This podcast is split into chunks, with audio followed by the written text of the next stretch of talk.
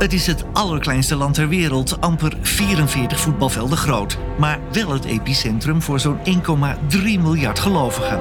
Het heeft een eigen benzinestation, supermarkt en voetbalelftal. En de beroemdste inwoner is de paus. Bedankt voor de bloemen uit Nederland. De Pauscast is de podcast die je alles vertelt over de paus en het Vaticaan. Mijn naam is Wilfred Kemp en voor mijn werk bij de KRO-NCRV kom ik al 25 jaar geregeld in het Vaticaan. En ik ben Andrea Vrede, Vaticaan-correspondent in Rome. Deze podcast is er voor alle mensen die nieuwsgierig zijn naar het Vaticaan en de paus.